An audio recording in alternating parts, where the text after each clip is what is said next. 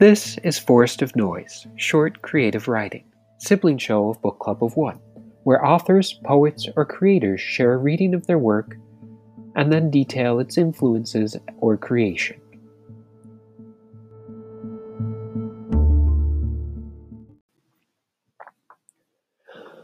Ghost of a Memory A painted wall of a derelict business on my daily commute.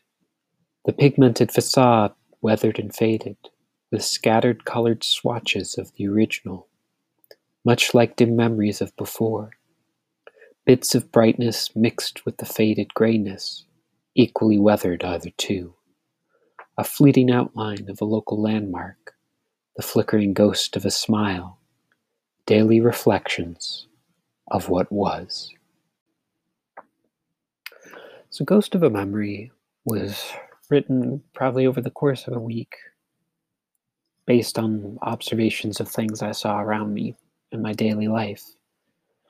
I'd had the flickering ghost of a smile as a line I'd want used for a while, and it is very much a, a work centered around the act of looking back or the nostalgia of the past. When reflecting in this way, do we often think of happier memories, the brighter pigments?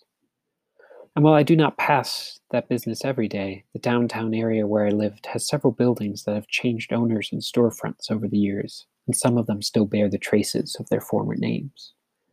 And I also thought, I keep coming back to this imagery of ghost when I, I write, thinking of them in the way, like when you're in school, you have that group of people around you and it's not likely that you will ever be able to recreate such a situation again where all of you have that commonality.